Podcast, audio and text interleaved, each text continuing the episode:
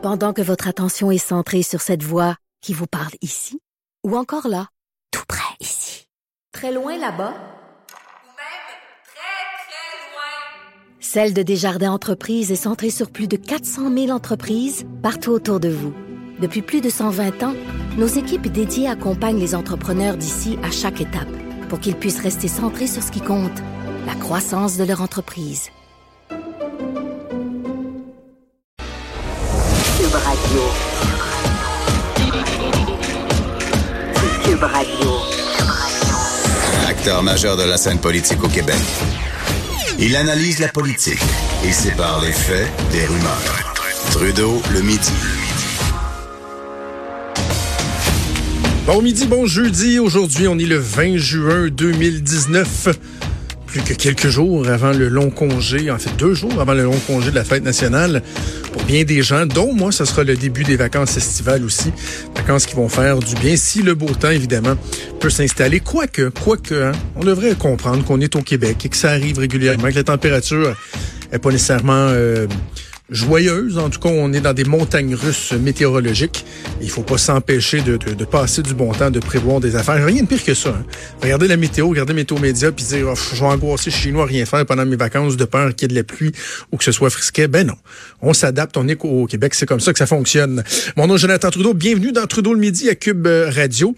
Euh, on a un programme euh, assez chargé pour euh, la prochaine heure. On va commencer tout de suite en revenant sur l'annonce qui a été faite hier par Andrew Scheer du plan plan environnemental euh, du Parti conservateur, un plan qui était attendu depuis très, très, très longtemps. Et là, la question qu'on se pose, c'est est-ce qu'on aura réussi à convaincre euh, les partis d'opposition, les groupes de pression et surtout, surtout la population générale euh, de, la, pureté, hein, quoi, de la pureté des euh, des, des, intentions du Parti conservateur. On va en discuter tout de suite avec Alain Reyes, qui est député conservateur de la circonscription de Richmond-Arthabasca, également lieutenant politique pour le Québec pour le chef Scheer. Bon midi, Monsieur Reyes. Bon midi. Euh, je disais donc la barre était haute, le, défi il était énorme. Si vous aviez à nous, à nous résumer d'entrée de jeu ce que votre chef a présenté hier, la vision du Parti conservateur et d'Andrew en ce qui concerne l'environnement? Ouais, la première des choses dans l'introduction, notre objectif n'est pas de convaincre euh, les autres partis politiques ni les groupes de pression, mais plutôt la population que l'on a la meilleure plateforme environnementale, la plus consistante de tous les partis euh, politiques fédéraux présentement. Euh, à nos yeux qui va donner l'opportunité à tous les citoyens, les entreprises, petites, moyennes entreprises, qui va s'assurer que les gros pollueurs fassent leur devoir et même que les chercheurs, les experts, les développeurs puissent avoir un impact dans l'environnement. Donc, c'est un plan vert qu'on dépose, 55 actions concrètes, réalistes, pragmatiques.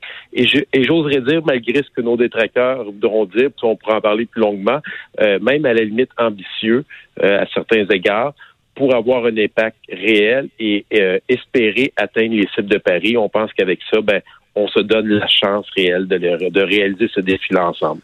Si on essaie de, de, de, séparer ça en, quoi, en grandes orientations, ce qui va toucher directement le contribuable et ce qui est plus des grandes orientations euh, du pays, notamment ce qui va toucher, par exemple, les entreprises. Commençons, tiens, par la poche du contribuable.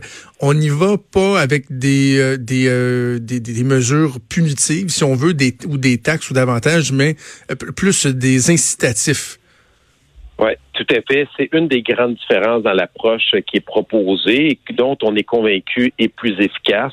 C'est qu'au lieu d'aller vers euh, du punitif avec une taxe comme la taxe carbone, on pourrait parler de d'autres exemples qu'on pourrait donner dans la vie de tous les jours, mais on veut y aller par des initiatives, par un encouragement à ceux et celles qui font une différence. On pense que là, à tous les niveaux, que ce soit au niveau des entreprises, des individus, on arrive avec des éléments concrets. Puis un des plus des plus concrets pour les gens. Puis je le dis souvent en riant, je l'ai dit lors de d'autres entrevues, c'est Stephen Guilbeault lui-même qui avait, lorsque j'étais maire, dit que c'était une belle initiative de permettre aux citoyens qui veulent poser un geste chez eux, exemple dans la rénovation de leur maison, mhm. pour être moins énergivores, pour faire un geste éco-responsable. Mais comme gouvernement, on va donner un crédit d'impôt sur des travaux pouvant aller jusqu'à 20 000 dollars euh, pendant deux ans pour stimuler ce secteur-là. Et euh, donc, c'est un exemple très simple. L'exemple au niveau des plastiques, on sait que c'est très populaire chez les gens. Les gens souhaitent poser des gestes concrets dans le suremballage, Donc, euh, c'est des mesures comme citoyens. Et comme entreprise, on veut voir plus loin. On dit les gaz à effet de serre, la réalité, c'est que c'est 1,6% des gaz à effet de serre mondiaux qui sont produits au Canada. Donc, on peut bien s'attaquer à tous les problèmes en tuant notre économie et en les surchargeant de taxes pour qu'ils soient moins compétitifs. Mais au bout de la ligne, si on ne travaille pas mondialement, en mettant en valeur nos succès et en les exportant, on n'aura pas d'impact sur l'environnement réellement. Donc, on dit les vraies choses, on ne se met pas la tête dans le sable et on pense qu'avec des mesures comme celle-là, ben, on peut euh, faire une différence au niveau des entreprises.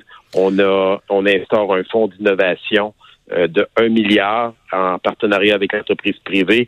On permet aux gens qui font de la recherche, du développement, de baisser le taux d'imposition de 15 à 5% pour stimuler ce secteur-là économique. Et tout ça ensemble, on pense que ça peut amener des impacts positifs. Si je reviens aux contribuables, par exemple, le crédit d'impôt 20% pour les améliorations vertes à une résidence euh, pour des travaux qui vont varier entre 1000 dollars et 20 000 pourquoi le limiter? À deux années. On a vu ça que la disparition d'un programme similaire au Québec dans le budget de la Coalition Avenir Québec, c'est un des seuls éléments qui a été reçu assez négativement parce que ce sont des programmes qui fonctionnent, qui sont attrayants pour le contribuable. Pourquoi juste le mettre sur deux ans? Certains diront que ça fait électoraliste. Bon, c'est ça. J'entends ce, commentaire-là. Premièrement, ça ne veut pas dire que ça ne sera pas reconduit par la suite, mais le, directeur parlementaire, ce qu'il a reconnu dans son dernier rapport qu'il a déposé la semaine passée, c'est qu'il fallait poser des gestes rapidement. Euh, certains parlent d'urgence climatique, chacun à son niveau d'intensité dans la façon de prononcer le mot. Mais si on veut que les changements se fassent et qu'on est conscient de ça, on dit donnons-nous deux ans pour s'assurer de stimuler ce secteur-là économique, créer un mouvement. L'idée, c'est pas de remplacer le secteur privé, mais c'est de partir la roue, au même titre qu'on est en train de le faire avec les véhicules électriques.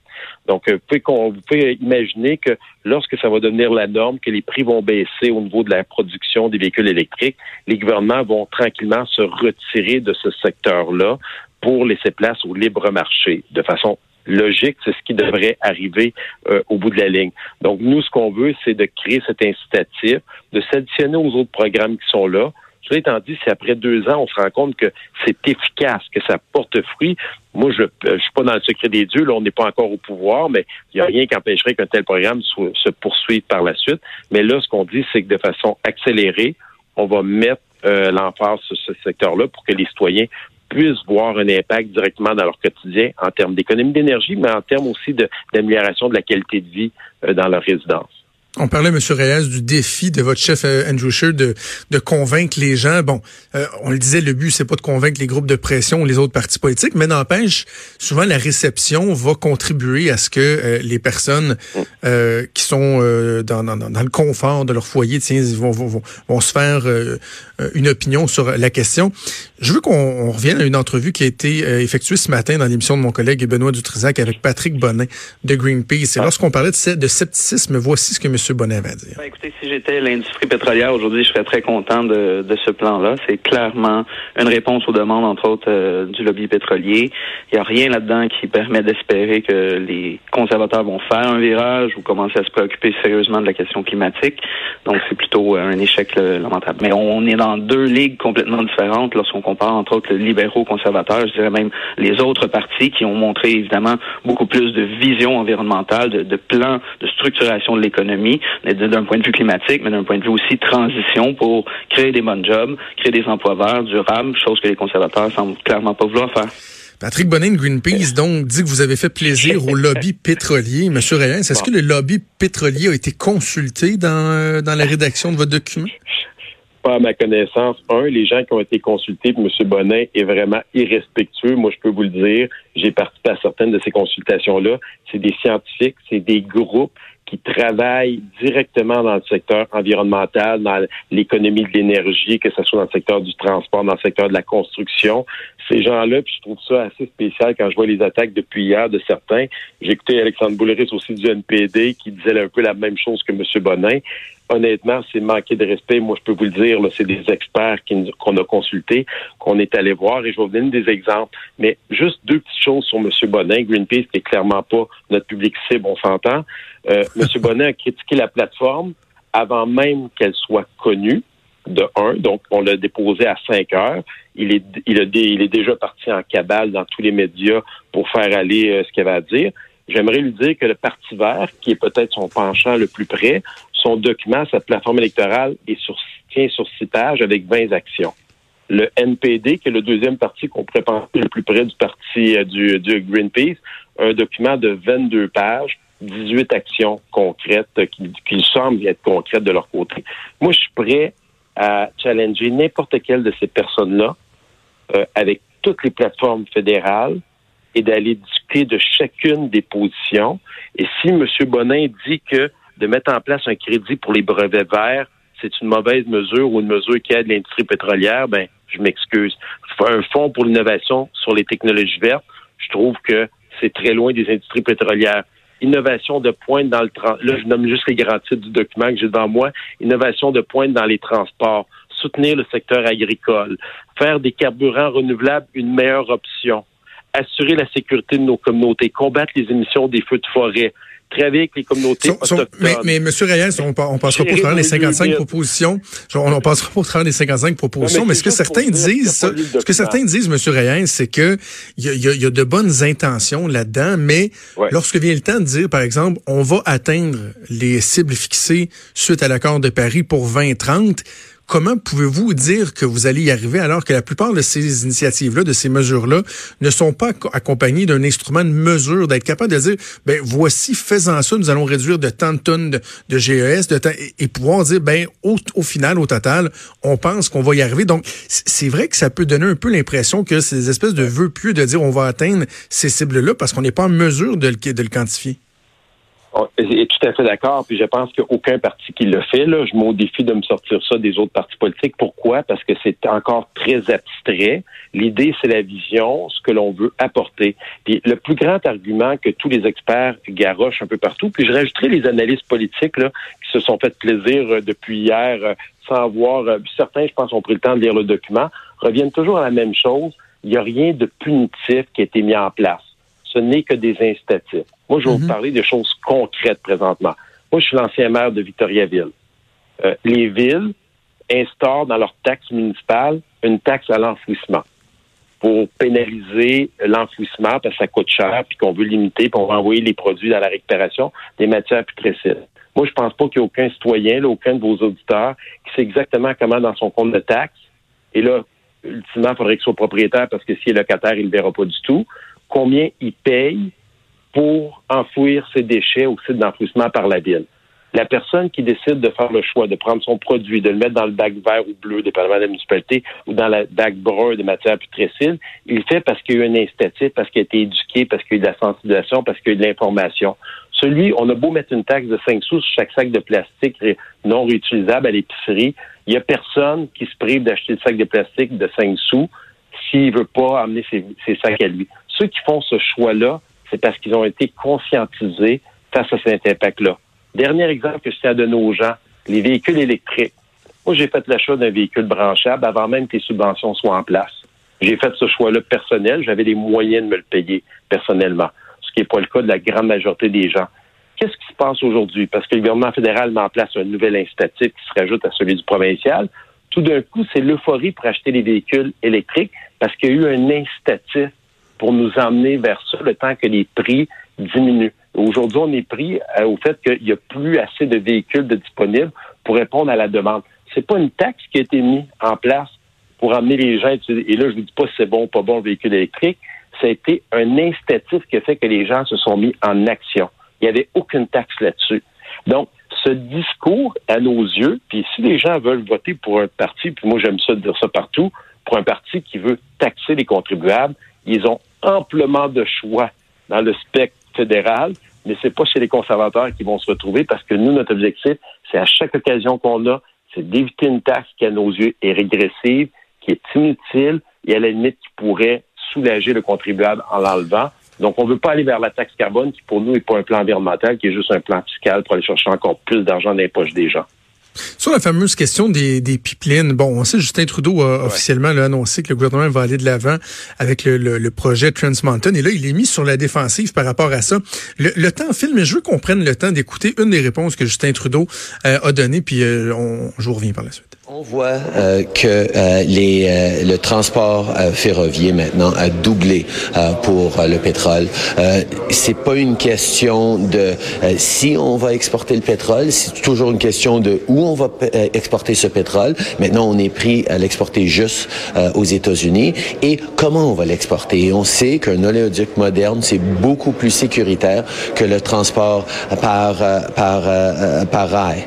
On sait aussi que on est encore dépendant du pétrole comme société, en tant que, que monde. On a besoin euh, d'investir dans la transition et l'argent qui revient euh, de cet oléoduc euh, va nous aider à payer pour la transition. Ça, M. Ce discours-là, là, euh, et- et- com- comment ne pas être d'accord avec ça? J'ai envie de dire, parce que ce qu'il ce qu'il dit là, c'est ce qui me semble tombe sous le sens. C'est un peu aussi le discours que les, conservateurs ont. Euh, Justin Trudeau, il me semble, il n'a pas tenu le même discours qu'il a d'habitude en, en- en utilisant ces termes-là. Euh, ce discours-là, là, à une exception près, puis je vais expliquer où la différence entre les conservateurs et les libéraux. On aurait pu l'utiliser. On dirait que Ben Justin oui. Trudeau, il y a une lumière qui vient de s'allumer, puis que quelqu'un qui a écrit un bon texte pour dire, ben voici la réalité, soyons pragmatiques, on a encore besoin de pétrole. Deux différences avec les conservateurs. Les conservateurs, Andrew Scheer veut créer le corridor énergétique, un, pour, pour euh, faire transiger toutes nos ressources naturelles, incluant l'hydroélectricité du Québec par à travers le Canada, avec un objectif de devenir autonome énergétiquement au lieu de prendre le pétrole des Américains ou des autres pays de l'OPEP. Ça, c'est une des choses. Deuxièmement, la grande différence entre Justin Trudeau et les conservateurs, c'est que nous, on n'aurait pas pris 4,5 milliards de l'argent des contribuables pour acheter un vieux pipeline à des Américains qui vont aller en construire d'autres aux États-Unis. Nous, on aurait laissé le secteur privé faire son travail et oui, de mettre en place la mesure pour le transporter la plus sécuritaire au lieu d'utiliser les rails, comme on a vu ce qui s'est passé avec Mégantic. Et là, je pourrais répéter le Mhm. bout du discours de Justin Trudeau. Mais elle est là, la différence. C'est pas à l'État de faire ça. Et si l'entreprise privée le fait, c'est parce qu'il y a des citoyens au bout qui consomment. Il y a personne qui fait le choix d'aller en vélo ou à pied au travail au lieu de prendre son auto parce qu'il y a un pipeline qui passe dans sa province, dans sa municipalité ou sur son territoire. Les gens doivent faire, et c'est ce changement-là de culture, et c'est en travaillant ensemble, en faisant de l'éducation, en mettant en place des incitatifs, en stimulant l'innovation, qu'on va pouvoir faire une réelle différence. Et où la différence avec Justin Trudeau s'arrête, je le dis, c'est que lui, il a pris l'argent des contribuables, il a acheté un pipeline, ça c'est juste pour l'achat du pipeline, c'est pas l'expansion qui s'en vient. Et là, ben, il essaie de jouer sur les deux fronts au lieu de dire la vraie chose aux Canadiens, Canadiennes, puis aux Québécois, Québécois.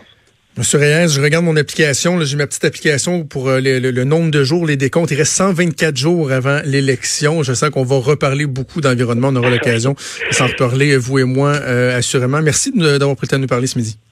Ça fait plaisir. Bonne journée à tout le monde, à tous les auditeurs. Merci Alain Reyes, député de la circonscription de Richmond, Arthabasca, pour le Parti conservateur et lieutenant du Québec d'Andrew Scheer. Bougez pas.